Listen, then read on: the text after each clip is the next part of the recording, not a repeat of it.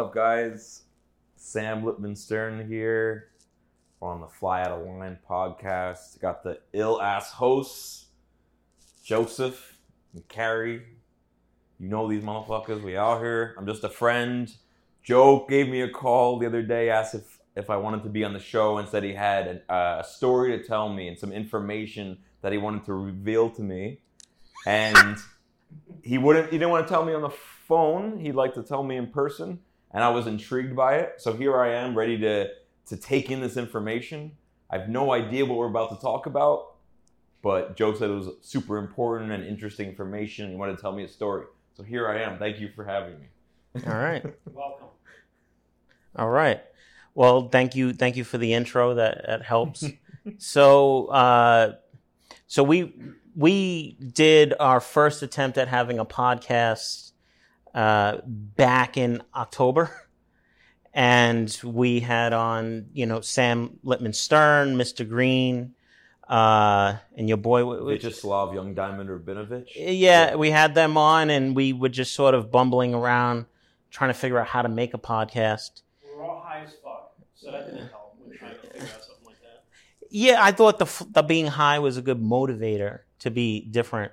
Um, but you know, at that time, we I think that we felt like we wanted to make something to say something, uh, but we found the pro- the technical process to be a bit difficult and slow.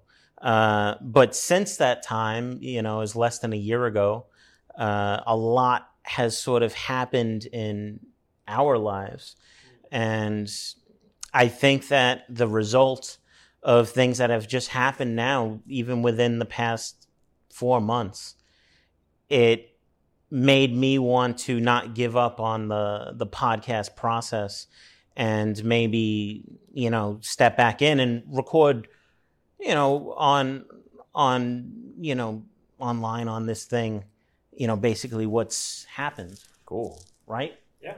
you think that's a good idea I mean, we're doing it, so. Okay. So okay, so as as I said to you, uh, I'm 39 years old, and you know you're 31, you're 41. To me, the second the second half of your 30s is kind of uneventful numerically. You know, it's not like when I'm like 19, I'm like, oh shit, I'm 19 what's going to happen at 20 you know like it's it like each number becomes this you know uh th- this this numerical uh, uh, identity Yeah. and you know exactly how old you are at 24 years old at 25 years old but when you get into the second half of your 30s they just it's just very forgettable like sometimes i forget how I'd be like 37 and i'd forget exactly which one i am and start calculating back to 1979 trying to figure out how old i was Yeah. so turning 39, you would think, ah, it's just a whatever number. You, you dismiss the number and it's like, oh, it's all about 40. You're like, oh, 40, yeah, I'm probably going to get a surprise party on my 40th birthday. Or oh, I wonder what, where I'm going to be at 40. Or, oh, 40 is over the hill. 40 is this, 40 is that. 40 is a, is a, is a numerical number for change, not 39. So Yeah.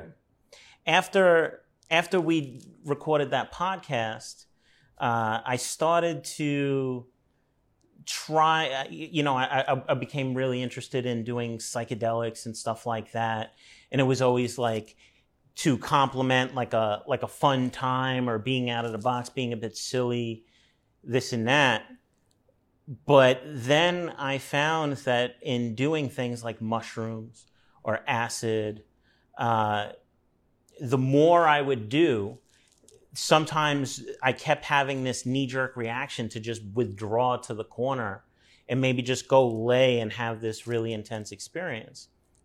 And it wasn't until I became comfortable incorporating psychedelics uh, while painting alone in the studio that I really understood the benefits of doing psychedelics maybe in, in, in less of a social way. Mm, interesting. Yeah. And, uh, you know, one year ago this month, uh, we first did DMT where it worked and DMT dimethyltryptamine. And that first session that we did where it actually worked, we did all this preparation and took it super serious, like zened out uh, the creative space, lit candles, meditated, used a singing bowl, all this kind of stuff, ate really clean, didn't drink alcohol or do anything for a while before. And the experience worked. We tapped into something, we went a bit f- further with it, but it was just always in my mind all those months following that one year ago. And I was like, I really want to do DMT again, but I found the smoking process to be really annoying because sometimes I smoke weed, I don't get high off of weed. Yeah. Uh, so everything changed New Year's of this year for me. I, I, had a cold and I was at my friend, my friend Trace's house, and he was having a party, and I was just there sipping on a tea in a thermos at this party, and I had already made a decision that I didn't want to drink anymore. I never had an alcohol problem or anything. I just after get taking these experiences more seriously and stuff like that, I made a decision that I I didn't see alcohol as being a part of my life. Cool. I, I, I wanted if I was going to indulge in something, I wanted it to be something where I was able to gain an insight or go into myself and maybe work with something. I found that alcohol just sort of numbed me, so I decided to not drink anymore. So I'm at a New Year's party and fucking everyone's there all drunk and being silly or whatever, and I'm just there kind of sick, drinking on a tea, trying to get better. And then I was talking to this dude, this dude Mike, and he was started talking to me about DMT. He's like, "Yeah, I heard you did it," and I said, "Yeah, I did it back in August, but I said I really want to do it again." I found out that if you did it with a vaporizer, you know, a volcano vaporizer, that uh, it is more potent and that's the best way to do DMT. And then I was like, oh, well, you know, and, and I wanted to try it, but I didn't have a, a vaporizer. Yeah. I thought that maybe if I do it this way, it'll be easier than smoking it. Because to smoke it, you can't put the flame directly on it, and it's all this trickery with being a smoker that I'm just fucking terrible at it. Yeah. I can't do it. So I was telling this dude, I'm like, yeah, I want to do it again. You know, and he's telling me about how he's interested in it. I said, I want to get a vaporizer. He said, oh, my boy has a vaporizer. And I said, okay, well, do you think you could get it? And he's like, yeah, I, I could ask him for it. I said, well, look, if you can get the vaporizer and you're serious, come see me and I'll bring the DMT and we can do it. But in order to do it, we have to prepare and do it all this other way because the first time I did DMT, it didn't work because mm. I didn't prepare. I treated it like a party drug. I treated it like a drug. I don't, mm. I don't even yeah. feel like it's a drug at all. It's something else. You, you, you, you get out of it what you put into it. Mm. You have to be able to tune into it. So he was pretty serious. He showed up to my house uh, a week later and it was a day that we were shooting a podcast, one of these lost episodes of podcasts that haven't come out because of fucking Ben Buttons disappeared. He disappeared to Africa, I think, or something. I don't know. Uh, we have unaired episodes. We were going to shoot a podcast episode after Mike and I were going to do DMT. So we showed up. He brought the vaporizer in. We set it up. Uh, and I took two hits into it. One deep breath in, held it, slowly exhaled. The next time I'm breathing oxygen in is my second hit, deep hit in. And by that second hit, I could see a room in the corner of my eye, like a warmly lit room in the corner of my eye. I take that second hit, and then I'm like, I'm like, well, I got to do a third hit, and I did the third hit, and held it in, handed off the bag, was over trying to tune in, put a beanie over my eyes, even though I was already seeing this room. Yeah. I thought I still needed to put it over my eyes. And I laid on the couch and just getting myself comfortable while at the same time going to a room. And I was laying down and immediately I got, left my body and went towards this room, this warmly lit room. And I started to come in from the, from the top corner of this room upon uh, an Egyptian statue. It, it, looked like I was in like a chamber or something, or like in a pyramid or in a, a, a tomb or something like that. And there was this Egyptian statue made of gold. It was a female, a queen. It wasn't it wasn't male. It was a female. Looked kind of like King Tut, you know, the sarcophagus of King Yeah, Tut, yeah. how it's made of gold and like ornate with like blue, like jewels and shit in there and stuff Yeah. like that. And she was seated, she was seated and facing forward like this. And I come up, I come up upon her face, and I'm just sort of coasting down the side of the statue. And then I see uh, that there's a child sitting on her lap, on, on her left leg on her lap. And he's seated on the lap and facing forward as well. And he has, he's made of gold and he has like an ornate headdress, kind of like an Egyptian headdress on. And he's seated facing forward. And then I go and I sort of hover past him and hover down towards the feet. And then I feel as if I'm laying down looking up at this statue. And then this statue, uh, it starts to tilt back and it starts to go into a lying position as if for like two kids, you know, head to foot, laying head to foot in the bed. Whoa. It's laying down that. And I'm like, wait, is this a statue or is it a real person? And then I was told, like, I hear, hear this telepathical uh, uh, advice to let go, let Mm. go. Like I was questioning and it was telling me to let go. So I began to let go and sink down with this statue into this room. I felt a sinking sensation. And I started to sink down with it.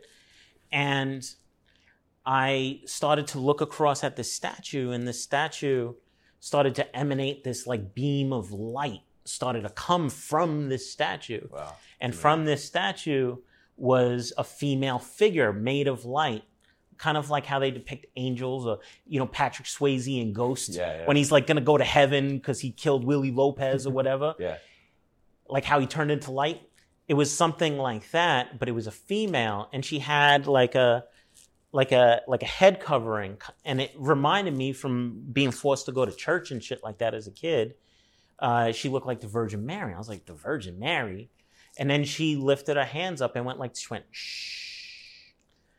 And then she put her her arms out and i started to relax and she grabbed me put me over into the corner started to nurture me and started to get me to let go and relax she began drawing a, a, a, comparison between uh, meditation and sleep.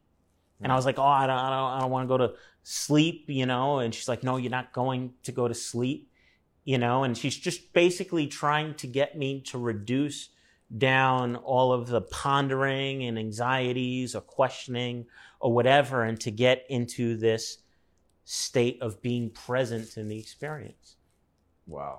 And to and to continue along she began to show me this really intense vision that had to do with politics and capitalism and the state of this world as you would sort of suss it out by looking at the news or looking at the you know the state of countries and cities around you and all this kind of stuff. She started to show me all this.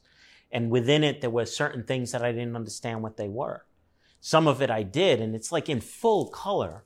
It's like in full color where there's some of it looks like you're looking as if I'm looking at you, like I'm looking at something in real life. Some Yeah. of it appears to be like computer generated or something like that, made of light itself, or some of it looks, you know, like uh, like like computer or cartoon depictions, all within like a clustered montage, like how these paintings kind of exist in clusters. There's this all of this animated imagery that is silently moving through something. And the way we read it is by saying, oh, well, what does this, you know, Indian figure have to do with this thing from Egypt? Oh, well, must be this. Or what does this thing have to do with that thing? Uh, the same way you read hieroglyphs. You know, you take a picture of a bird and then you take a man holding, you know, a staff uh, with the head of a of an eagle or something like that, and you say, oh, well, this and this means this Yeah. You know uh, you're seeing this animated in in a montage. Show me the corner of a dollar bill. The corner of the dollar bill. Then she showed me the back of a dollar bill and it was like a pyramid with an eye. And i said oh this is kind of corny. It kind of reminded me of this taco bell commercial illuminati taco bell commercial. I don't think I've seen it was when you were in South America, but I was like, oh, that, you know, like like oh you know like all these memes about like oh all these hidden meetings on the on the Yeah. currency and stuff. So i was like oh that's kind of corny. I don't want to i don't want to tell that to anyone. They're gonna think i'm crazy. But it showed me the corner of the dollar bill showed me the back of the dollar bill with a uh, the the pyramid and the eye and all that. And then it showed me these two uh, heads with LCD screen flags scrolling down their faces, the skin of their faces, and they're yapping and overlapping and arguing with each other in this conflict of other stuff happening. And there are things that look like like like geometry or mathematics. Uh, there was like uh, things associated with like politics and and war and conflict and all this stuff all going into each other but then in it were these other things that didn't make any sense. There was like some cube that came out, like a dark colored cube that came out and opened up Wow. In the middle of it. And I was like, what the fuck does that have to do with anything? And then, uh, and then I seen like all these other things that look like other types of religions. I seen this like Indian goddess that came out and she had like six arms. She had three arms on each side and she had like a human face. She was very attractive Interesting. and she came out and opened up her arms like this and in between this thing associated with capitalism and all that Wow. and i was just like overwhelmed with all of this stuff montaging together and this then is your first time doing DMT. this is the first time i broke into something Wow. and i thought that i thought that whoa this is a breakthrough but i'm in it and while i'm still in this first one shows me all this stuff and i was still like overwhelmed by all this she said i need you to come back to me later when you don't have anything in front of you because i knew that i was on a time crunch because i had to come here and shoot a podcast Wow. Okay. so my it was my energy was on being technical and, and on time she told me i need you to come back when you don't have this is the, the this depiction of the statue and then this thing that she looked like the virgin mary you know and i was like what the fuck does the virgin mary have to do with a fucking egyptian statue Yeah, or yeah. whatever i'm like i don't fucking Yeah. know but she's telling me and i feel this overwhelming sense of like a, a motherly presence like love. Yeah. like like care like she like i felt very safe. I wasn't scared by her. Uh, she told me i needed to come back later when i didn't have anything in front of me. She said i needed to bring this guy mike the guy who brought the volcano uh, and that i needed to she said i needed to buy a, vol- a vaporizer. She said i needed to buy my own. Okay. Instead of borrowing homeboys Yeah. said i needed to borrow, buy one and i was like it's like that's kind of fucking weird to connect to this depiction Yeah. of Virgin Mary telling you to go buy a vaporizer. Yeah. And then she said, Shout out to Virgin Mary. "Yes, shout out to Virgin Mary." So she said, "Go buy a vaporizer," and she said, uh, "And tell what tell Gano what happened here." That guy Gano, the one that I had here on the Yeah. podcast, she said, "Tell Gano what happened here." And then she threw me out of this experience, and it went from being in it to being right back to the living room, super sober, just like, whoa. And like, you know, quietly was just like overwhelmed at what I just experienced. that's- like, oh shit. And they both came, uh, my girlfriend Victoria and Mike came out of theirs. And ironically, both of theirs were very Egyptian rooted as well, which, I've heard I had- that from other but other stories too, which is super interesting. this was the first time that it was ever like just straight up like something like that for me. So we all talked about our experiences and then we came down here and we shot a podcast episode and me and Mike were just sort of still blown away by what we saw. And I knew the objective was to go back. And after the podcast episode, uh, I decided we, we snuck off, went back, and did it again.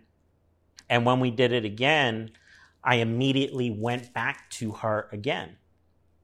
I only seen her this one evening, two different times with about like a four hour difference. I went right back to her, and she was in this. Let me get let me get that drink. Yeah, yeah. She was in this dark space. Nah, fuck with it. Yeah. yeah. she was in this dark space and there were all these like light things that were animating they looked like kind of like pillars that were like bowed out on the tops and the bottom and they were made of like a full spectrum color that was moving, like rotating. And they were like yellows, greens, like like ultraviolet. I don't know, like like everything. And it was a whole space of a whole bunch of these things. And she was there. And I went to her and she carried me off into a corner again and started to sort of mother, like a mother, like sort of caress and nurture me and get me into a calm state. And then she started to show me things. Wow, that's so And- cool. Holy shit. It was just like a whole bunch of information.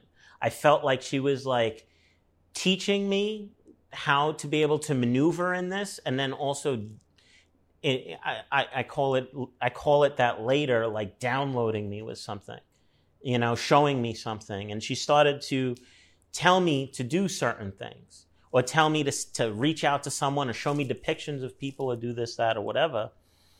And at that point, I was just like, whoa, I was just blown away. And this dude, Mike, was the same way, just blown away by all this. And we would talk about it when we come out of it.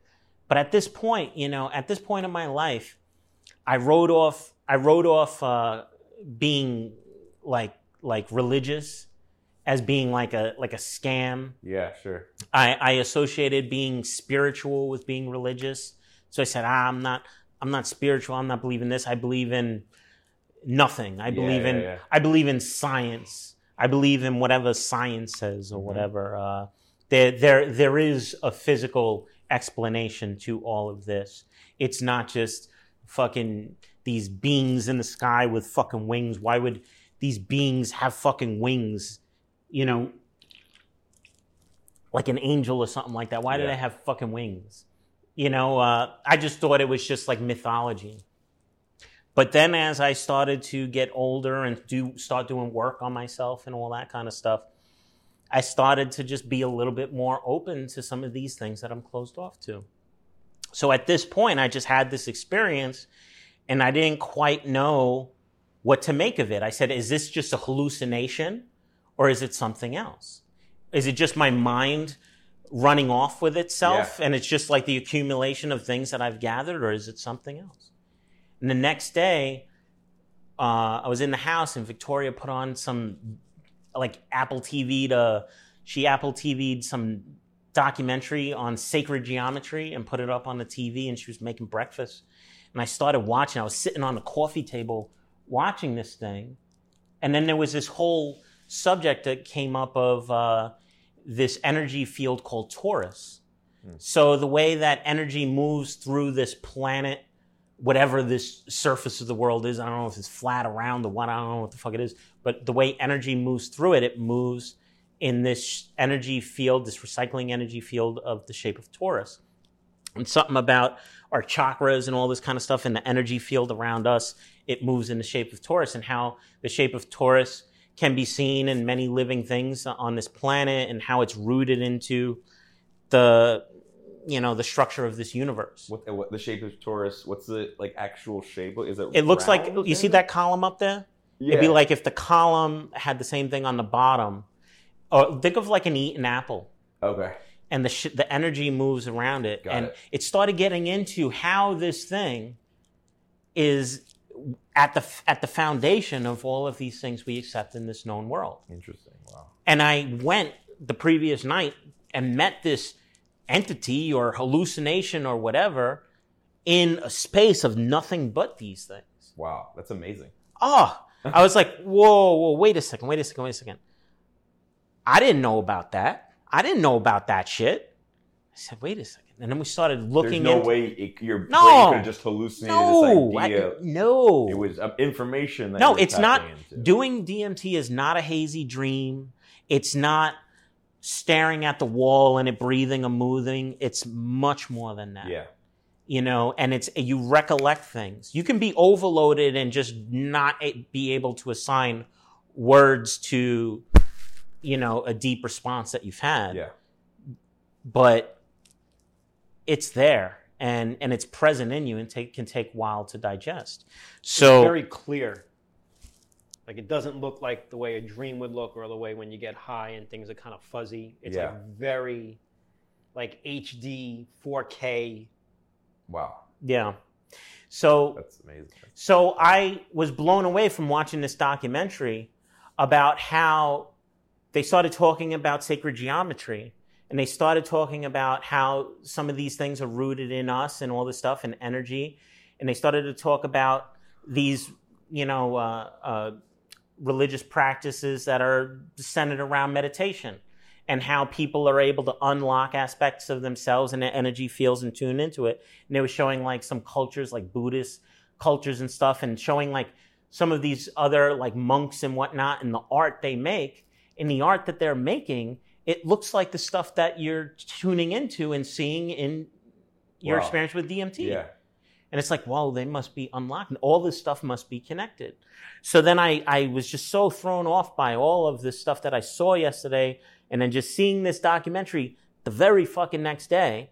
So then I came back here to the studio and I started just, just thinking about it some more. And like, is this all just some shit in my head or is it something else? So I said, you know what? I know this guy Gano might think I'm a little fucking crazy or whatever, but I'm gonna call him. That guy's connected to some really deep shit, so maybe he won't think anything of it. Yeah. I ended up calling him. I talked to him. He was at LAX. He was on his way from doing a seminar out there or whatever and coming here. I said, hey, look, man, you know, it might sound a little crazy, but I had this experience. You know, I did DMT and I met this this mother of this universe, and she told me that I needed to tell you what happened. And he said, okay, you know, let's hear it. And I said, I went to this room. There was an Egyptian statue made of gold. It was a mother. On her lap was, you know, this child. He was made of gold as well. And I started to come in and start to lay with him. He said, all right, I'm gonna stop you right there. He said, do you have a computer? I said, yeah, I got a computer. He said, can you go on, you know, go online, do a, do a search. He says, I want you to look up the name Aset. And, and I did. I looked up this name Aset. He said, you know, A S E T. And he said, you know, in Kemet, in Kemet, they called her Aset, but the Greeks called her Isis. I S I S. Hmm. I said, okay, I typed in Isis. I typed in Aset. I typed in Aset and like goddess or something like that. And, or Aset in Egypt Okay. or, or Kemet. And the first image that came up in the Google search was a fucking statue of Isis seated on a throne, facing forward, with her child who looked to be three or four years old, Whoa. on the left leg, Holy shit. That's fucking sitting there. And and this is the continued like a lot of the statues that there was this cult of Isis where they would depict, you know, Isis as a virgin mother. Hmm. And this is something you've never seen. I never I I my my ex-girlfriend had a boy pit bull that she named Isis. Mm. And, and I said, "Oh, isn't that a girl's name?" Because because there was some other girl that wrote Isis once in New Jersey. Mm. And she says, "Oh, it doesn't matter. I, I wanted to name him Isis." I said, "Okay."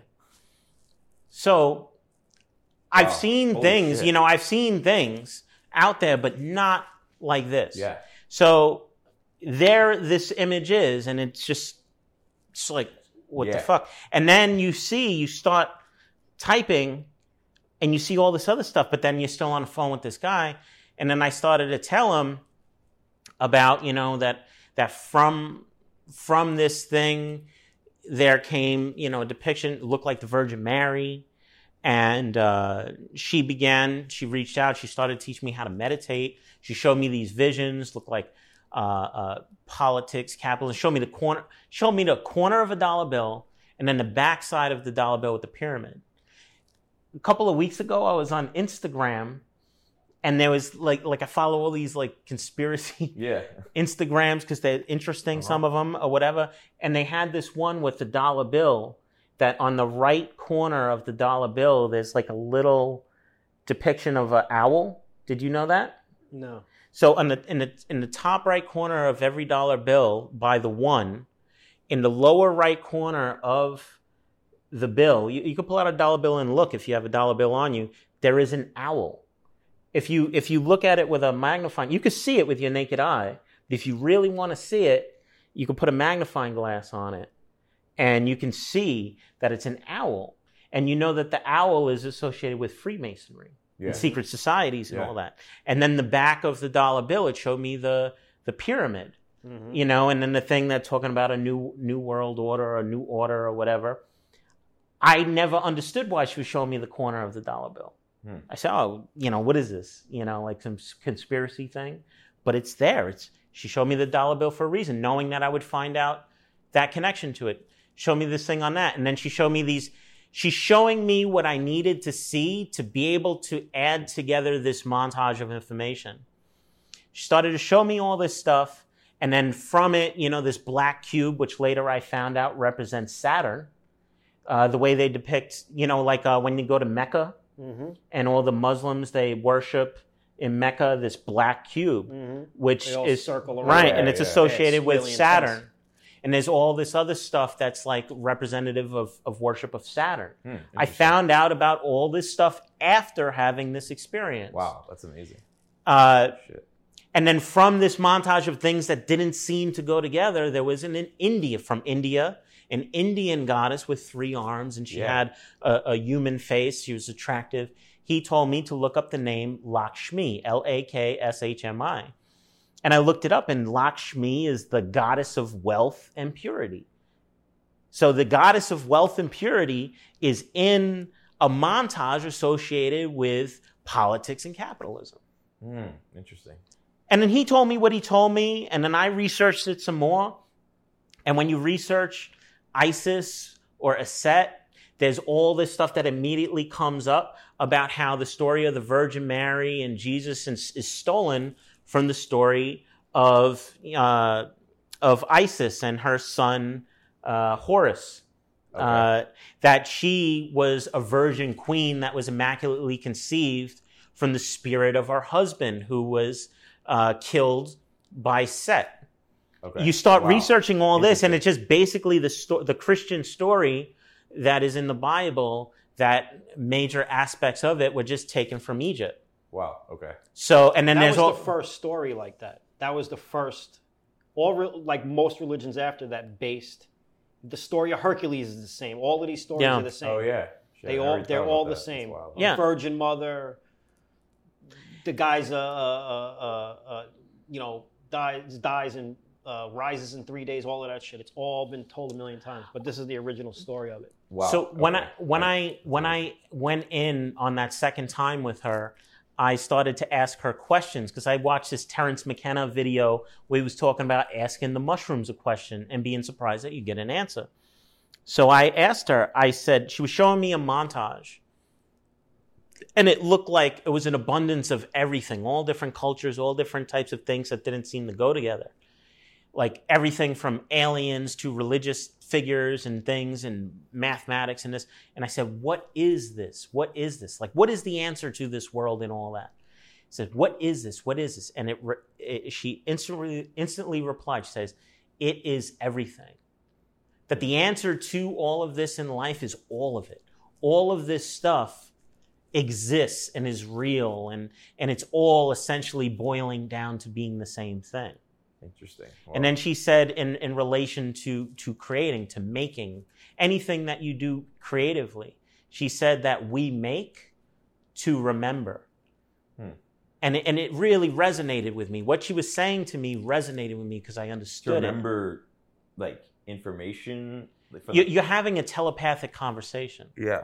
and the and her answers are immediate immediate with and not even with her with other uh, beings that i encountered doing this kind of stuff the answers are not plotted in you Yeah. to have a conversation with yourself it's not that and what i understood by, about it is that when you get into I, I used to call it going into autopilot you know when you're at a wall and you can fucking paint it you'd be like holy shit i've been painting this piece for fucking 13 hours Mm-hmm. and it's been so hot that I sweat everything out and I didn't even pee. Right. Or maybe I peed once.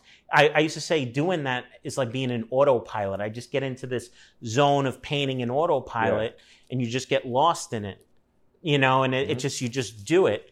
There's something called flow states, like being able to tap into flow states that I, that I learned that that's what other motherfuckers call it. They call it tapping into a flow state. Okay.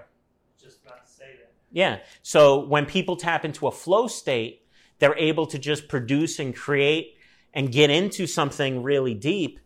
And they're unlocking this natural ability inside of themselves to tune in and create something that you're surprised by when you create it. Mm. And that's what art is. So I think that when we get into the practice of being creatives, we're unlocking potential inside of us that's already there. We're just being familiar with it.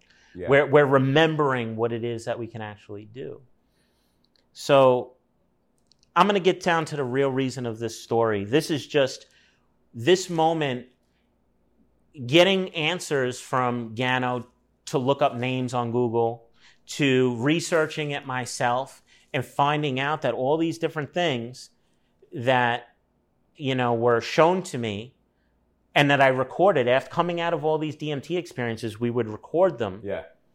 and looking back and listening to that stuff and also having it directly in my mind it's like if we were walking down the street and some something really traumatic happened you're going to remember all of it Yeah. every inch of it Yeah.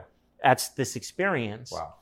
i started research it more and at that point in my life I, I had an affirmation what she was trying to do was give me an affirmation that what i was experiencing wasn't a hallucination it wasn't something just concocted in my mind like oh joe you done it now. You fucking went off the deep end. Now you fucking seeing fucking gods and Yeah. entities and shit like that. It's not that. Yeah.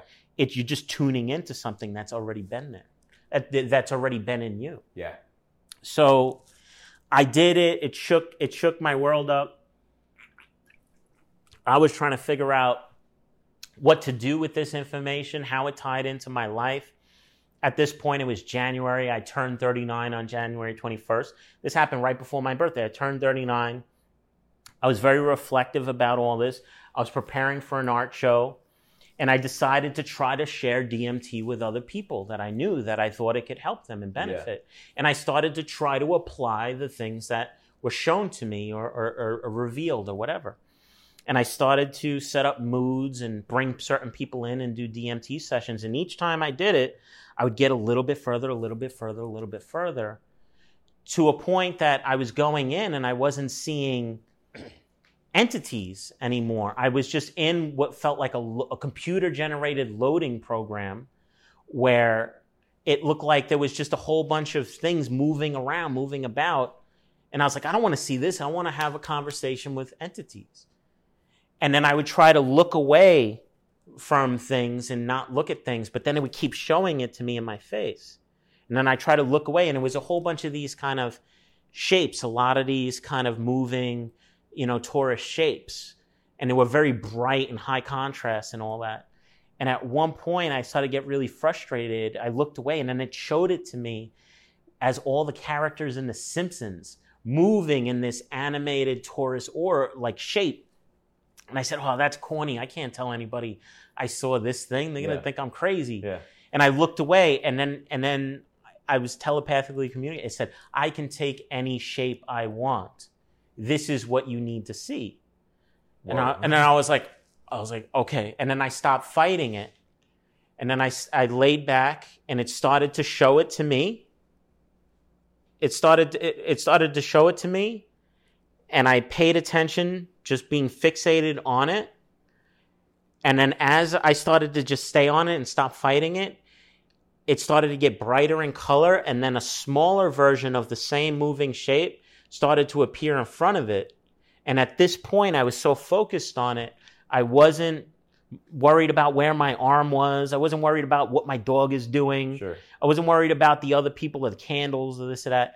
I was just on this. And once I was completely on this thing moving, it took me.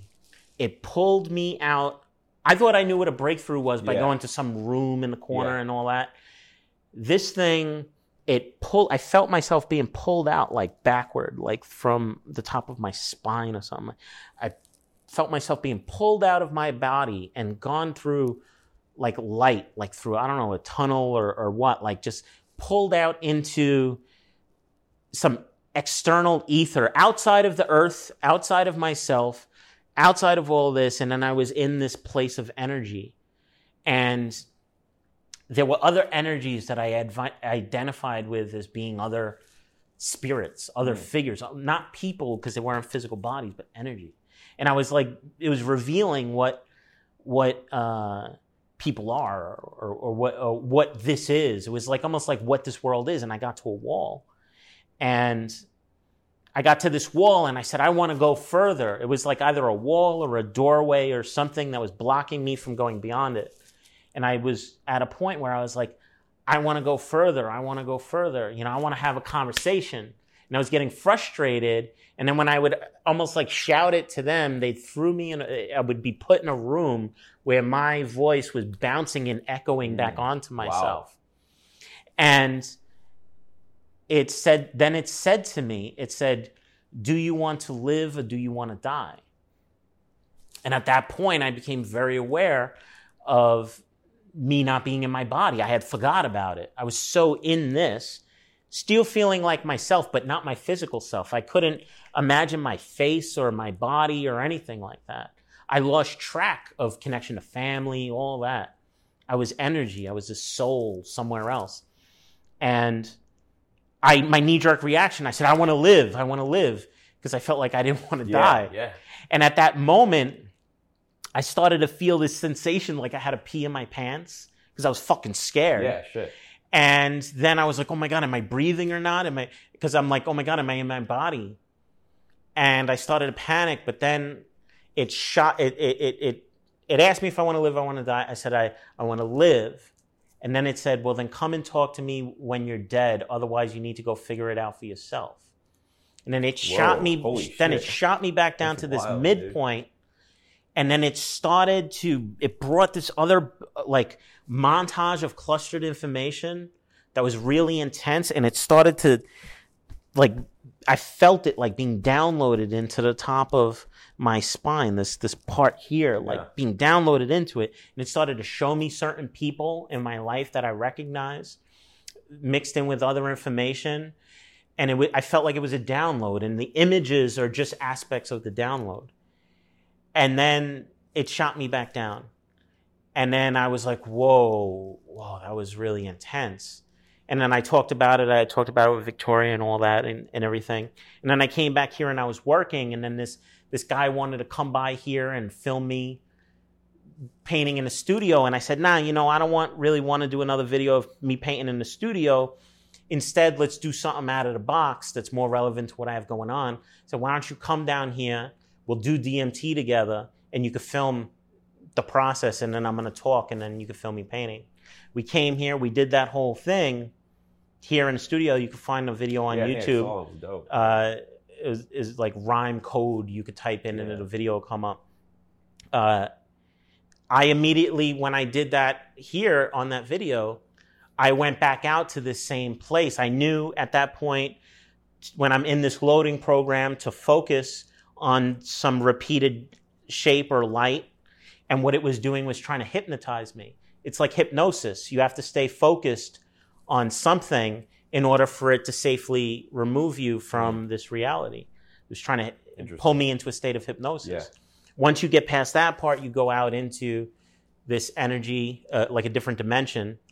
And when you're there, you, you experience different things. And I was once again asked if I wanted to live or I wanted to die. And again, the second time, I said, I want to live. And then it said to me, it said, there is something that you need to take care of in your physical life. There is something you need to take care of in your life before you could go any further with this, is what it said to me. And then it showed me some images and downloaded me with something. And then it shot me back out down into this room. And I was still fully in it. And I opened my eyes and it turned this whole studio into like a children's nursery. You know, like Pee Wee's Playhouse? Yeah, yeah, yeah. how like the furniture is a little bit animated and all that kind of stuff, but it's very calm and friendly and welcoming. Yeah. It turned this whole place into that kind of vibe. And the paintings on the walls were all three dimensional and like spilling onto the walls and the ceilings. One of these paintings looked like a galloping horse. It was the best thing to look at unfinished paintings that way because the paintings what DMT was doing was showing me how these paintings could evolve into something else. And it was just, it was very moving and puzzling. Like I just had the, one of the most intense experiences ever. And then I'm being thrown back into my studio and it's like just sort of making me feel like a kid. Like, nah, son, You know, yeah, like yeah, yeah. like like nah, son, you just like like like a kid. You know, come back to me when you're grown. And uh, but Yeah. then I was puzzled by it, and I called Gano again. I told him about it, and then Gano told me he said he said, "Yo, if you're ever asked, do you want to live or do you want to die? Say you want to die." I said, "What? What do you mean? Is that does everybody know this?" He's like, "Yeah, man, don't you know?" and then other people, uh, Victoria said, "Same." You say, "Yeah, you're supposed to say you want to die." It's like a trick question. Right. Like you're supposed to shed an aspect of yourself. I was like, I was like, okay, Uh-huh. but then I was like, nah, nah. And then I, after that time with the DMT with in the studio with this dude, I went home and I told Victoria, I said, you know, Victoria, I don't think I could do DMT again for a while. It said to me that I needed to figure something out in my life before I could go any further. Like something has to change. And she said, "Oh yeah, you know, I had a similar experience with it as well. That time we did it, you know, with so and so." And I said, "Yeah, I don't know. I, I think maybe maybe it's this art show. Maybe my mind is too much on preparing art, and it's distracting me from being able to connect further. That's what I thought it was." But then I ended up having the art show. I ended up having the art show. I was satisfied with the work. I was proud of what I made or whatever, but I didn't feel any different. Ended up having fun. We did some mushrooms at an after party. We had a great two nights following, you know, just letting loose. I didn't have to pa- make paintings. So I was like being free again. And then on the Saturday, I was like waking up at like 1 p.m. and I was on my phone. And while I was on my phone, I was like answering an email back from a gallerist in France about how the show went. And I sent it, and then it accidentally took me to the next email, which was a like a like what I thought was a junk email from 23andMe. Do you know this this website 23andMe? It's like Sounds you familiar, but I you don't spit know it. you spit in a vial, and then and then uh, it tells you where you're from and Oh, all yeah, that yeah, kind of yeah. stuff. DNA, DNA A. DNA Yeah, test, yeah. and you can do it, and you can find out if you're Neanderthal Yeah. or if you're prone to Parkinson's disease, or if you're Italian or French or you know uh, Indian, whatever. Yeah. You know, uh, it tells you all that kind of stuff. So I got a junk mail from 23andMe, and I was like, ah, you know, it's like I sent somebody flowers on 1 800 Flowers once, and now I get all these junk mails Yeah, yeah, yeah. for 1 800 Flowers. I thought I just would always just not read them because it's you like do 23andMe? before- they they get you they get you to participate in studies and all this kind of Okay. about But did did you do the 23? You did the DNA test. about three to four years ago. I, I got to figure out when. When I first moved, so when I first moved back to New York, I, had, I was living out in California. I lived out there for eight years, six years in LA, two years in Sacramento. Yeah. And I ended a relationship in Sacramento. And I felt like, you know what, I can't stay in Sacramento anymore. And I didn't want to go back to LA because I left LA because the sheriff's department had come to my house and they had already arrested Revok. And I was like, I ain't, ain't no way I'm trying to go to county jail. Yeah. So I said, I'm out. I, I left LA and I was living in Sacramento quietly for two years, made no money in Sacramento, had to travel a lot to make money and stuff like that. And when my relationship ended, I felt like I didn't need to be there and I didn't want to go back to LA. I didn't want to be in the Bay either. So I had to pick a city. I thought maybe I'd go to Detroit. I thought I'd go to Detroit. But then going out to Detroit, I realized everything fucking would close down at 10 p.m. And I'm a nocturnal motherfucker Yeah, yeah, yeah. you know 10 p.m is early for me and that city would shut down at night and i say oh this city ain't for me so i decided to move back to new york yeah. But i said nah i don't want to live in new new york i want to live in the new york that i knew Yeah. when i was younger i intentionally moved to central brooklyn uh, i found a place in kensington i moved in there and i was actually like a mile from where i grew up as a kid Oh, cool. and I grew up really dysfunctional. I grew up very dysfunctional. Uh, my mom had four kids. All, all four of us were from different fathers.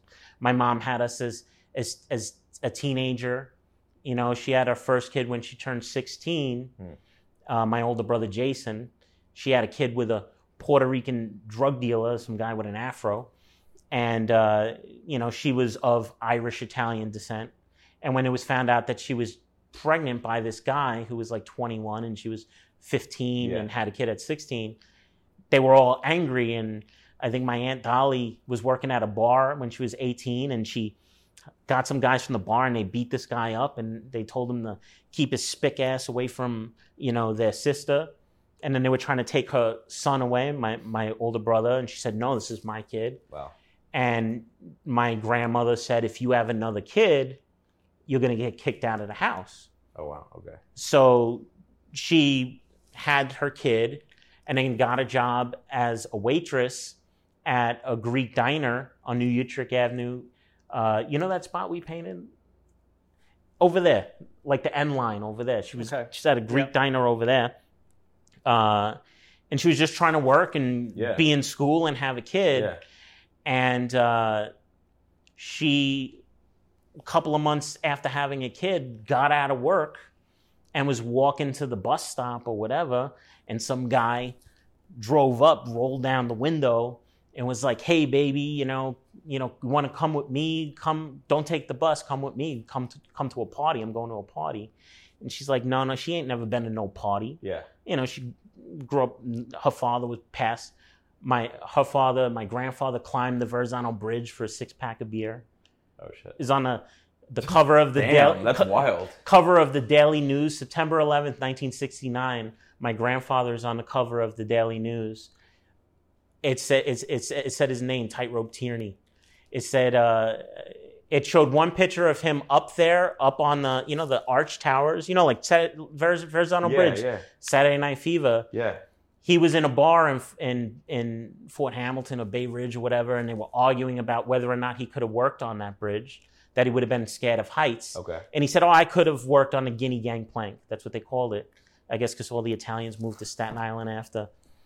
And he said, "Oh yeah, I- I'll go up there right now." And he bet him, and he took the alcohol up there. He climbed up the the cables Yeah, yeah. and went all the way up to the top. He was Holy chilling up there drinking, and. Uh, Enjoying his wild. reward. this he was told he stopped caring about life because he was told that he only had a couple of months to live. Oh, okay. So a, as a result of him, Before not- the this. the- that I think the thing. reason why he didn't care about dying is because he was told he was going to die, Okay. and they said a part of his dying had to do with the alcoholism and some of the stuff, and he was just killing himself. Yeah.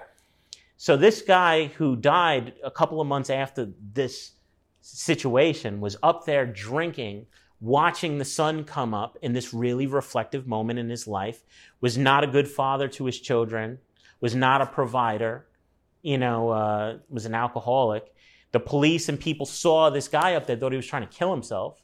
This is the last thing he was trying to do because Yeah. he knew he was going to die, he wanted Yeah. to live, and was coping with the fact that he was going to die. And then the police went up there, they tried to get him, and they started, you know, trying to do some cat and mouse thing. And he was mad that they didn't take the cables up, that they went in through the arch itself, through like a stairway or something like that. He started a fight with them. So there's one picture of him up there, and there's another picture of him cuffed, all jolly and smiling and Huh. like stepping over the mid divider with two cops, and he just looked happy as That's fuck fucking awesome. and they and they portrayed it like he's just having a bet, but they threw him in Bellevue, which is a psychiatric institution, Okay. or whatever. But he died, but he wasn't a provider, so my aunt was taking care of all of her brothers and sisters, and my my grandmother didn't work, and my mom grew up in a household of neglect, and she wasn't ever taught about, you know, the birds and the bees and all this kind of shit. She didn't know anything about anything, Yeah. and she just gets fucking, you know, swooned into sex Yeah. on the streets of Brooklyn. So she ends up getting in the car with this guy who's hollering at her. She just had a kid. She said, You want to go to a party? And he gets her to go in a car. She goes to a car, goes to a party. They end up having sex one time, she says, and she got pregnant. She got pregnant and she was like, Oh my God, I'm going to get kicked out of the house. So she didn't know what to do. This was in the spring Yeah. of 1978 and she started to she didn't tell anybody and she started to hide it by the time the fall came around she could wear big jackets and sweatshirts in the house and all that nobody was paying attention to her Yeah. anyway because she had a bunch of other brothers and sisters there or whatever and she hid the pregnancy the entire time Wow. the entire time up until her water broke i found about this when she was when i was 17 Wow. when I was young, she gave me all this misinformation as to who my father was. Oh wow. She, her water broke. She went across the hall, middle of the night, to her Aunt June's doorway and knocked on her door because she didn't want to tell her mom because she didn't want to get in trouble. So her and this, her and the guy that she hooked up, they didn't communicate after that. no, night. no, they didn't. She started to panic. She started to panic while she was pregnant and went to work and told the people at work what was happening. Okay. And while she was pregnant, the, this, these Greek diner people were like, Well, we have a solution for you. Our friend George just came here from Greece. He snuck off a Greek trading ship.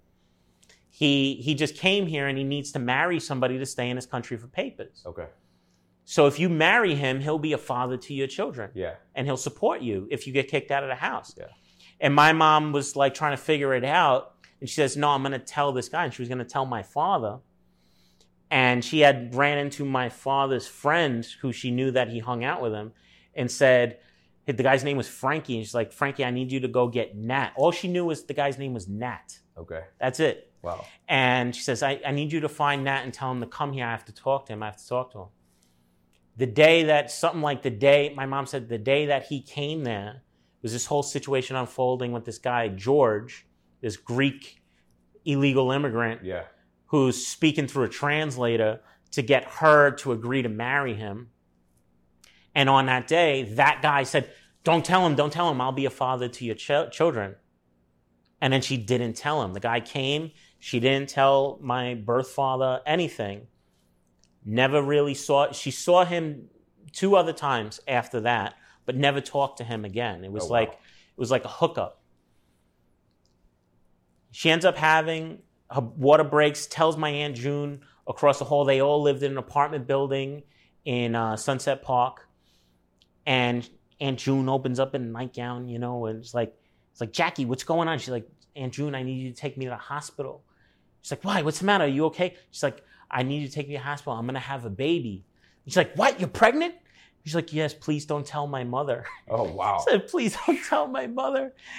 And then she drives her to the hospital. She goes in for this, you know, to have a baby, uh, which is me. Yeah. And Aunt June ends up waking up my grandmother and it's like, you're never going to get Jackie's pregnant.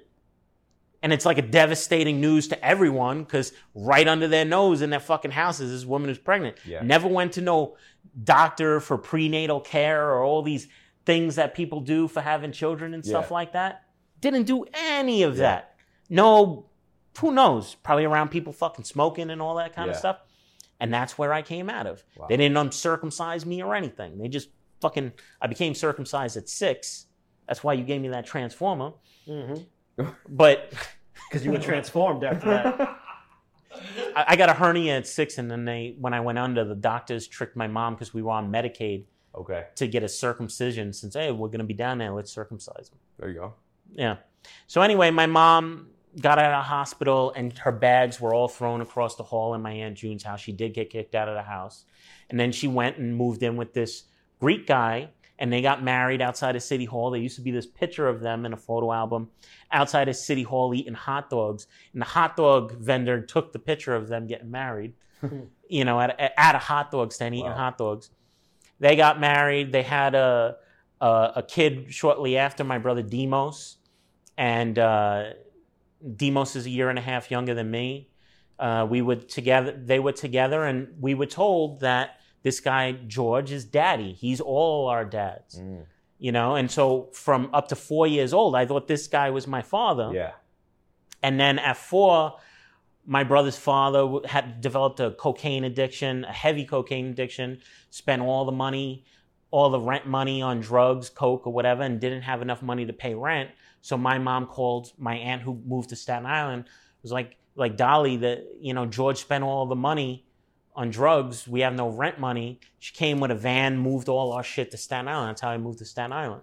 Wow. Uh, and while I was there, we moved to Midland Beach in a little beach bungalow. And then my aunt said, my mom said, uh, "Oh, you know, uh, Daddy is not your daddy. He's only Demos's daddy." And then we were just confused. Four years old. I I remember like, "What do you mean he's not? He's not our father?" He's like, "You guys both have different fathers. This is Demos's father." And then I said, "I said, well, where's where's our father?" You know, where's my father? Yeah. And she said, "Oh well, well your your father's both of your daddies ran away." So I had this image in my mind of two men holding hands running up the street away. Wow. And that's what I believe that oh my father ran away. And then Demos's father ended up getting his getting clean and moving up to New Hampshire and starting a successful business and Demos would go visit him, taking Greyhound up there to New Hampshire. Yeah, yeah. And sometimes we would go and he was like had it together. We would eat lobsters and stuff like that. And we're like, wow, we're eating seafood, you know. And uh and then when I was eight years old, my mom, I asked my mom about my father again, and she pulled me into the other room and said my father died. And then I felt really sad because I was never going to meet this person to treat me special. Yeah. Because growing up, there was a lot of uneven treatment between me and my brothers. My brother Angelo, who's my stepdad Jose's kid, would get treated with more favor to him, or my brother Demos would get treated with more favor to his father. And you know, I didn't, I didn't really get things. I knew that if I wanted to get something, I would have to be able to afford it and work and be able to get it myself. Uh, but I felt like, oh, I'm not going to meet my father. I'm never going to have this aspect of myself, and it was very sad. I remember crying as a kid and Yeah, stuff like that. And then I, and then when at 12, there was just a lot of turmoil and craziness in the house, uh, a lot of physical abuse. I grew up being hit and all that Yeah. kind of stuff. My mom was on drugs. My mom spent all of our savings on on drugs and uh, took my paper route and all this kind of stuff. Couldn't anything that I saved up as a kid. And we were taken out of that family structure and went to go live with my aunt at 12 years old. That's how I got into graffiti okay. because I was looking for something. I had a void in my life. I was Yeah. looking for something, so I got into graffiti. That's why I still do graffiti in some ways because of this pain of my childhood, and graffiti helped to sort of work some of that out. So I ended up doing graffiti a bunch, getting kicked out of living with my aunt in Staten Island. That's how I moved to New Jersey. And when I was living in, with my parents, my stepdad and my mom again in New Jersey, we moved into a crowded house in Perth Amboy. There was no room at the moment. We were sleeping in a hallway. Then I was sleeping in a bedroom with uh, my three brothers and my cousin Pedro, who was sleeping there too. Damn. We were all lined up in a fucking room. You know, just growing up with what you have Yeah, sure. And uh, I just got more into graffiti. I, I thought I was going to quit graffiti. I ended up doing more graffiti, and I was trying to figure out myself through graffiti. I was very introverted and just lost. And then one time, my mom, I got a drunk a little bit on like a Thanksgiving or something, and something happened where my brother, my older brother, went crazy and became a Mormon. And then he went and got a computer, and then he figured out, found out who his father was by looking him up on a computer and uh, he found his father. Then the subject of fathers came up, and they said, "Oh, what about your father?" And I said to my, I said, "Well, mommy said my father's dead," and then my mom said, "I never said he was dead." I said, "Yeah, you did, mom. When uh, when I was like when we lived on Armstrong Avenue in Brooklyn, in, in Staten Island, you said he was dead." So I never said that. I was only with him one time, and I said, "What?" And then she told me that she hid the pregnancy the entire time. Oh wow. She told me that at uh, and it was '96. I was like 17. Damn. And I remember going and painting a freight in Old Bridge, you know, in the freight yard. Yeah. And I wrote product of the one of a one night stand on the side of my freight. I went painting with chip in a freight yard. But it just did this thing to me where it made me feel like a fluke. Like one second too long inside of someone gets you a child and that's you. And it, it could have not happened just Yeah. as easily Wow. as it happened. But it really threw me for a loop digest every few years of my childhood was sort of getting acclimated to a new idea of myself. And i remember feeling lost and wondering where i came from. My mom didn't know any information. She said his name was nat.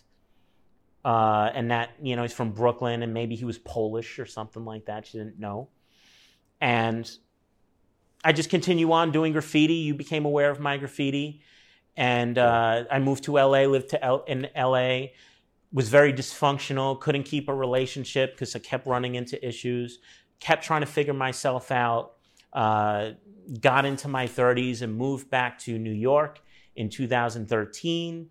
Uh, 2013, I was 34 years old, still trying to figure myself out, still trying to reconnect with who I am, moved within a mile of where I was born in Brooklyn, trying to reconnect with that side of myself and resolve whatever hangups I have from my childhood.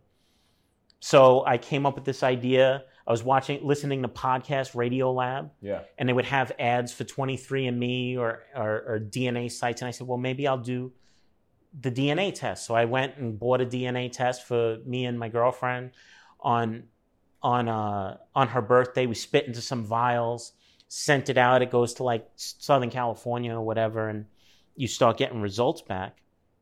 And at the same time, I was thinking about hiring a private investigator because my mom said that she did see him one time at a at a car service near where we lived and it looked like he worked there at a car service. Right. And I made her go on Google Maps and show me where this car service was and it's like a Buddhist center now. And I was going to try to hire a private investigator to look up tax records to this business Yeah. to see if there was a car service and maybe there was someone with the name Nat or something like Yeah. that. Because I didn't have any other information on this Yeah. guy. So there was that. But then I get busy being an artist, you know, doing my thing, traveling, having a good time living, and did the DNA test, got it back, found out that I was like a high percentage of Italian. Hmm. You know, I have my my last name is an Irish last name. I thought I would have a lot of Irish, especially that I have a beard that grows like a reddish color. Yeah. I thought, oh, I must be a lot of Irish. But it said something low, like I was only like like like eight percent or seven percent Irish. Wow. Okay. And then I was like like seventy four percent uh Italian. Oh, cool. And then like another percentage which was generally Mediterranean and then like some of these other variables. And I was like, damn. I was like, okay. Yeah. and then and then I was looking on this site trying to see if there were any relatives because they compare you with people to say, oh, this person's a cousin, this person's this, this person's that, and there was there was nobody there was nobody connected to, you know, this this paternal side of myself, and I just sort of after I looked for about a year, kept checking back at it, and nothing came up and then I just sort of just let it go. I got busy. I started doing art shows and stuff like that, and and I, I taught myself how to paint more serious with a paintbrush. Got into that, and just sort of forgot about that. Forgot about that uh, DNA test. Mhm. I took it. So I found out the results in 2018. I think I took it in 2014. Oh wow. Okay. So it was actually longer. It was it was four years ago They, oh, wow. that I took this test Yeah. And just completely forgot about it. Victoria would go on there and do surveys and find out if she's prone to this or that Yeah. and would get all nerded out on it. And I was just too busy doing me to get wrapped it in, up into the idea of me. Uh, and all of this continued to be the way it was. Got into doing mushrooms more serious, got into doing other psychedelics more serious, got into doing DMT, was told that I needed to resolve something before I can go any further with this, that there's something that's holding me back in my life. And it was all understood to me. I told it to Victoria. It's in recordings that I have. And within a week of the last time it told it to me, I did the art show, didn't feel any different. Two nights after the art show, I get this email thought it was junk, was about to delete this 23andMe email, and it was from some woman named Jessica. And she said, she said, hey, according to 23andMe, we're first cousins. And if we're first cousins, we have over 23, you have over 23 cousins or 26 cousins. Please call me. You know, here's my number. And I could see this backlog of, of messages through 23andMe of her Oh wow. for like two months she had been trying to contact me out. Wow. and i just wasn't looking Yeah. and i ended up like getting on the phone with her and she was just all giddy some woman in her mid 40s mid to late 40s in florida and she was just like all excited to talk to me Yeah. and then she put me on a three-way call with some woman named maria and then they were going all giddy and stuff like that and uh they're all happy to have a new cousin or something that they Yeah. didn't know anything about. But all I wanted to know was who was my father. Yeah. because uh, like a lot of people who grow up not knowing aspects of themselves, especially with their parents, Yeah. identity is is a big deal. You know, that's why we latch on to cultural things or, or where we come from. Uh, oh, uh, you know, St. Patrick's Day, I'm Irish. It's a day to be Irish or something like yeah, that, to hang on to these different things that we form these narratives of who we are. Uh, I grew up with abuse, with chaos, with drug things circling around me, all this turmoil, being poor, all this kind of stuff. And I was trying to get myself back up to being a progressive human being, but this thing was holding me back. So these these two women are all giddy, and I say, "Hey, look, you know, the reason why that we're related is because I don't know anything about my father. Uh, do you think that maybe one of your relatives could be my father?" And then they're like, "Oh, well, who could it be?" They said, "Well, some of the men in our family got around or whatever. They weren't true to their wives or whatever, and they were talking about their their uncle this or their uncle that or whatever." And I said, "Well, my mom said his name was Nat or Nathan or something like that." And they said, "Oh, well, we don't, you know, um, my father's name is this, Vinny. This this one's name is this and that." And then they were talking to each other, and they said, "Oh, well, it couldn't be cousin Natale." And then and they're like, "Oh, well, it couldn't be him because they're cousins." But then they're like, "Oh, but we're double cousins because two two men, two brothers in Italy." Fell in love with two sisters in Italy from the same town Okay. and they all got together and had a bunch of children. Yeah. And then all of those Italians from Calabria, Italy, moved to New York, and they all had children. Yeah. And they all grew up really tight. But I don't know if it's because two two brothers married two sisters that it Yeah. makes it some sort of weird little thing or whatever. And they said, well, I said, well, what about this name Natale? Where is this guy? They said, oh, well, he still lives in New York. I said, okay, is he alive? They said, yeah, he's alive. I said, well, do you have any pictures of him? You know, maybe I could show these pictures to my mom. And they they they said, okay, we're going to call you back. Call your mom and ask her if he had an Italian accent. And I said, okay, I'm going to find out right now. Please send me the pictures. So they're going on Facebook or whatever, these, these women. And I call my mom and I'm like, mommy, listen, you know, I know it bothers you that whenever I ask about my father. It's a sensitive topic for her. I said, but listen, this thing happened. I'm talking to these women on 23andMe. Did this guy have an Italian accent? And she said, no, he didn't have no Italian accent. He kind of sounded like, you know, he was from from Brooklyn. You know, he sounded like he could have been in the movie Bronx Tale. I said, okay. I said, she said, she said we used to call his type, uh, we call it, uh, Guidos. I said, mommy, you never told me he was Italian. She said, yeah, he was very, you know, like like a, like a guy from the neighborhood. I said, okay. Well, I said, well, they're going to send me some pictures. And I said, hold on, they're texting me now. I'm going to send you these pictures. I sent her these pictures. And before I even sent her these pictures, I seen this wedding picture of my father when he was like 23 years old.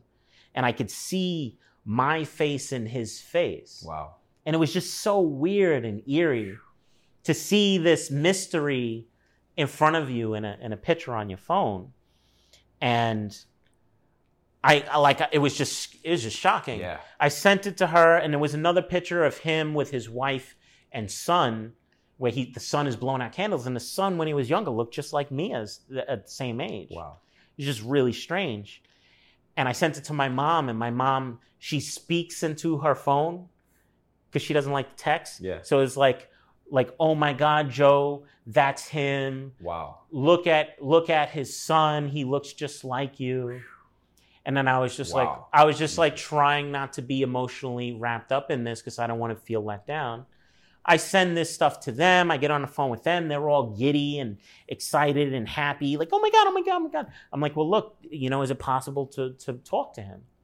They said, well, we lost touch with him, but we're in touch with his sister Hmm. who lives in Trenton. Her name is Amelia.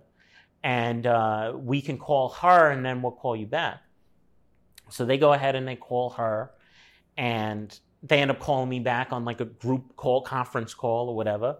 And this woman, who's, you know, in the second half of her 60s, is fucking thrown off by this whole situation and is very skeptical and starts asking me questions as to who I am, who my mom was, asking me street names, asking me all this stuff because she was old. She's the older sister of Oh, my yeah. supposed father, Yeah. and she's very protective of him. Okay. Uh, she never had any children herself. She's one of three siblings, and my father is the only one to ever have a kid. Oh wow. My brother is is so they all put a lot of energy into his son, Wow. and then they're finding out in his sixties that there's this other person who happened before he got married and all that. So she's asking me all these questions. I'm saying this Greek diner on New Utrecht Avenue, uh, 55th Street, Fort Hamilton Parkway, this thing, that thing. Uh, she thinks he had a car service. She always hung around with this guy that looked this way, whatever. And all of it added up. And then she's just confused by it. And she says to the, the people who I'm on, the, the other relatives on the phone call, she's like, and he contacted you?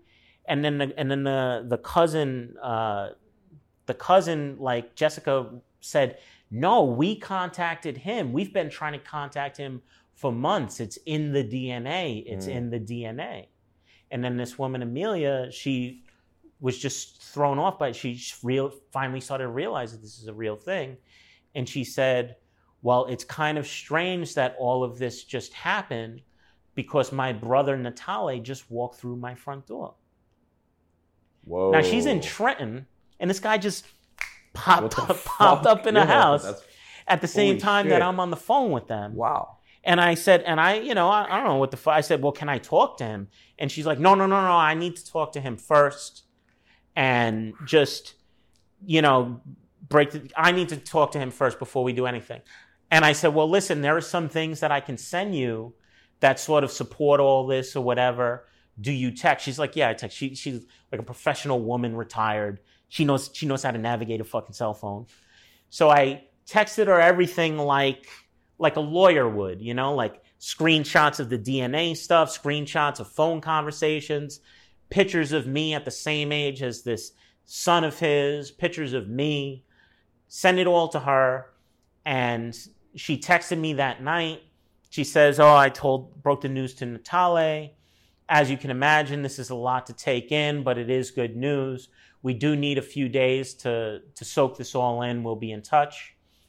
And I didn't hear from them for like two days. And then I started to wonder are they confirming it? Are they not confirming it? I was here in a studio, just puzzled, alone, didn't know how to process it. I remember taking a shower and like I was in the shower, like I didn't I didn't want to be open with my feelings in front of Victoria, who was all happy for me. Like like taking a shower, and on one hand I'm laughing, and on the other hand I'm like teary eyed and crying. It's like this confusing sort of mixed Yeah. emotion thing. Because as a man, I think we bottle up a lot of pain that we have in order to go forward and be tough and be strong and all this kind of stuff. But we carry a lot of unresolved shit from our history Yeah, being a child for sure. or being a teenager, anything that has emotionally impacted you. It's all there buried down in this chronological series of shit that you call yourself. You know? So I ended up being here in the studio painting for two days. My other brother, Demos, the one who his father snuck off a Greek trading ship, he popped up here. He was doing some renovations for a friend of mine. I lured him over to eat Indian food with me. He don't eat no Indian food, but I lured him over to eat Indian food. And while I was in the Indian, Indian restaurant, these people called me in that Spice and Grill. they called me while I was in there, and uh, I picked up the phone, and you know they were on a conference call in Trenton, and it was like all these Roccos, you know, Rocco, and I'm your Uncle Rocco, I'm your Uncle Joe. Wow. like all these people they all gathered together and had like a talk broke the news to i have a brother named vinny. Vinny pirelli. Wow. uh, broke the news to him and i got on the phone with all these people. They were all talking to me and then i finally got on the phone with my father and man. he talks kind of like yeah like like oh hey yo yeah. he talks like this like Yeah. so uh yeah yeah well, you you're my son uh, you know like like that like Yeah. he talks talks like this and it was just this moment where i was just like still that that whole time just trying to soak it all up just being puzzled and just bewildered by all this and then also weighing it against less than a week prior, I was told all this shit in DMT about having to let something go about going further before going further with it. And it just, it's just like, you know, it's like when you see something that's beyond what you accept or whatever, and then seeing that it makes sense, but just like, you know, Yeah. I ended up going down to Trenton, meeting these people. Uh, I found out my brother is a street performer. Really? Have you ever do you, do you ever look at my Instagram? Yeah. So on my Instagram, sometimes I'll post these stories of this guy who dresses up That's your bro? As a exactly jolly cat. About. Yeah. As a jolly cat. That's your brother. That's my fucking brother. I had no idea. I, That idea. motherfucker is my brother. Because I seen one uh, and it was at like a dinner or something. I was like, I wonder who this dude is. This is my new family. The Holy fucking man. Italian ass family. wow. so so my brother dresses up he has the, the top part of his outfit is an elf then he has a hood that has bunny rabbit ears then he wears an american flag bandana then a backwards hat and he has a pink ukulele and he calls himself the jolly cat and he performs on trains and in times square every fucking night He's an artist. In yeah he's, a, he's an eccentric he's a Yeah. creative and i totally get it because doing something unconventional and making a living at it is what i do Yeah, totally. you know uh, Wow. Actually, some of his performance style reminds me of you because he's good at rallying a whole bunch of people Yeah. to kind of doing something that's about breaking out of the norm or kind Yeah. of out of Yeah. their comfort zone. Yeah. His whole routine is that. Amazing. Yeah. Holy shit. So I ended up meeting all these people and everything like that. I found out, you know, they come from Calabria, Italy. It's like south of Naples. Uh, my father moved. My father's born in Italy. He came here when he was a kid. Wow. Uh, I told him, I told him when I first met him, I said, you know, I was gonna look you up through this car service my mom told me about. You know, I was gonna look up tax records and see if I could find your name. And he said, he said, he went like, he went, huh, that was a fugazi operation. and I said, he said, that was just a front. And I said, okay.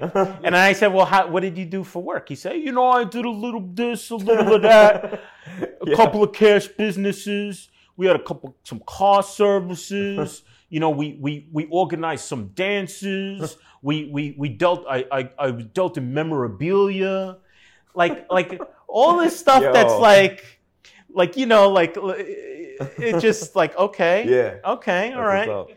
And then you start unraveling these different aspects of their past that are like, okay, okay, you know, like very New York, Yeah. very Italian Yeah. type of things, you know. Yeah. Uh, and it's, Brooklyn Italian kind of things. you know, yeah. and it's very interesting. And so, to bring it all together, I've developed a relation relationship with them. He, they both, my father and my brother, they live separately in Brighton Beach, Brooklyn, and I.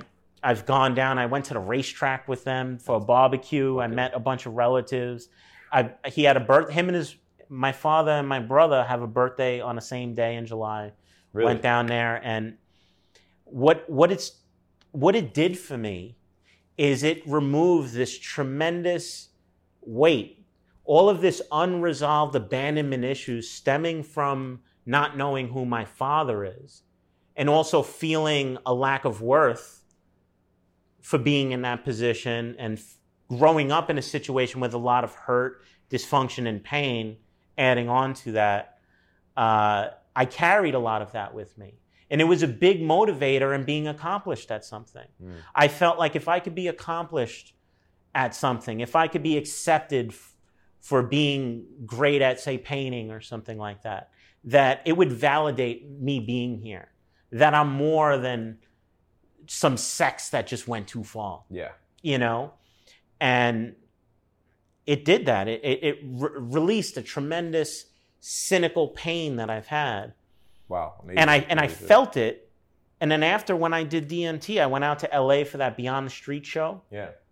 this all just happened Wow. this Oh, all just happened i went out there for that beyond the This street what, like show four months ago. Five it months happened ago? the end i found out the end of april Wow. and then I, when I went out, the next time I did DMT, I knew that I was going to go really far because it told me. Yeah, you got the next level. So yeah, it told me. Ready for so the next level. I ended up coming out there and I brought the DMT experience to a few people in LA. And we ended up doing it at a friend's studio on a dingy ass floor of like an old mechanic shop. I did it on a mover's blanket with this other dude's like old hooded sweatshirt that he keeps in the back of his car, like laying on that. And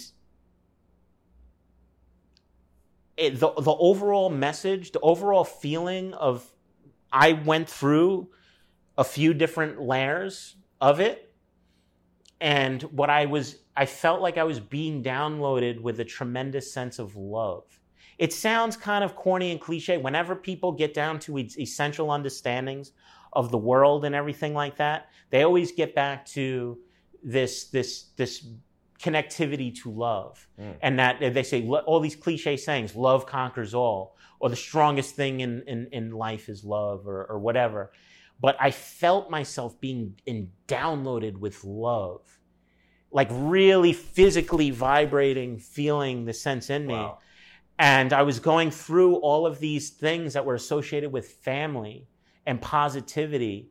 And it was telling me that, that the way to fix a lot of these issues in the world right now, because we all generally agree, if you have some type of fucking sense and you get the fuck out of your neighborhood and you go down to South America and all these other fucking places, Yeah, you figure out that the world is kind of fucked up and unfair.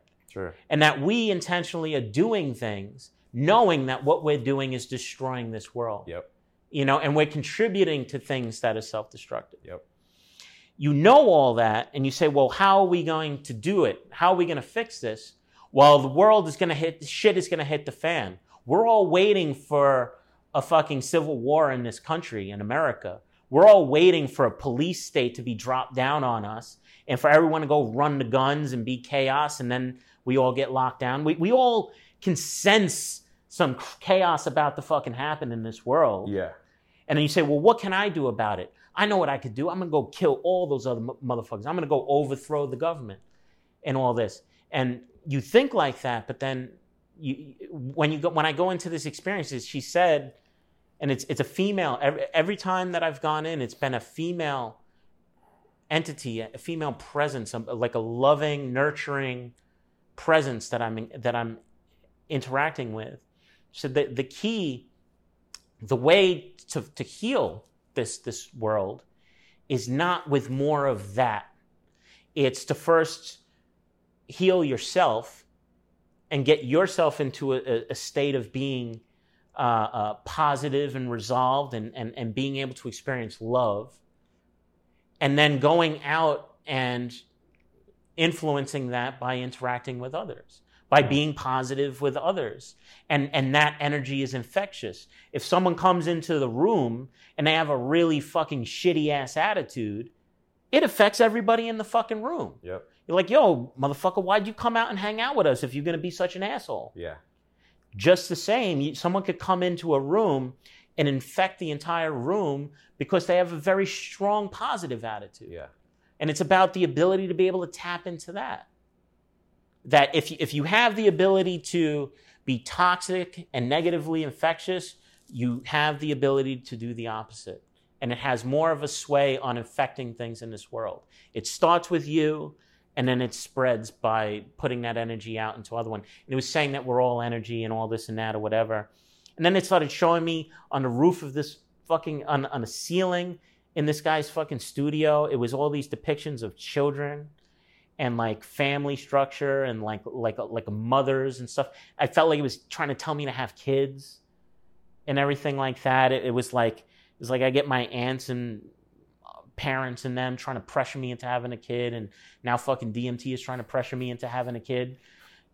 But I came out of it. I came out super positive with it. That's amazing. Uh, I felt resolved in a lot of ways. I ended up learning. I did it six times while I was in LA with different groups of people.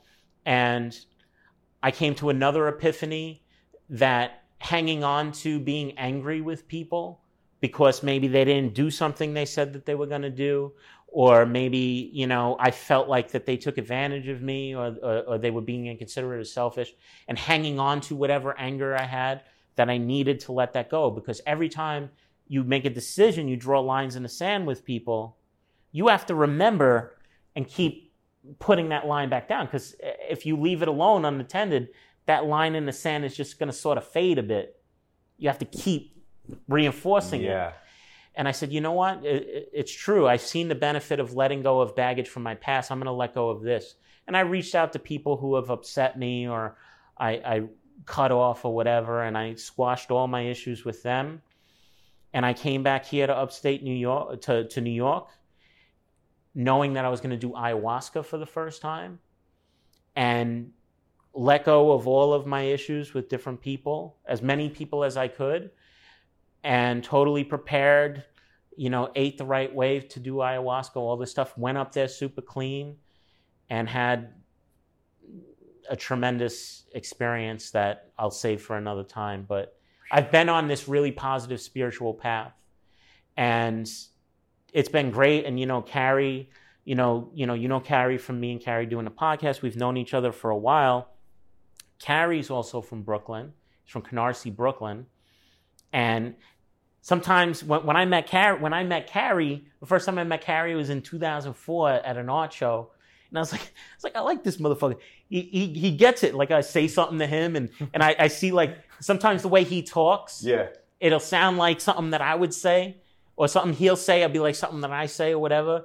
It'd be like like like we fucking knew each other or something like Yeah. that, you know. and uh, I've always gotten along with Carrie. I think I've always gotten along with him Yeah.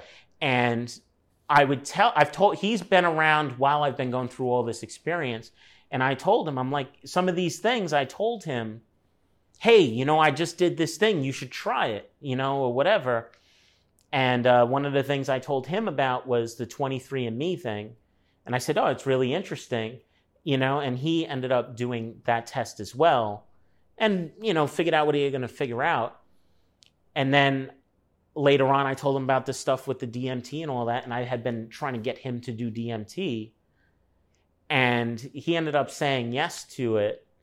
And then leading up to it, he ended up finding out some stuff as well. Wow. It's a good time to wrap up. I think. Yeah. And- Let's take a break. Can we take a break? Because he's about to tell his. Yep, that's cool. Dude, Cool. that was a really amazing Good- tale. it, it was a good story? yeah. That was a trip. How long was that? Holy shit. Very, very fa- amazing. Well, let's make a podcast. All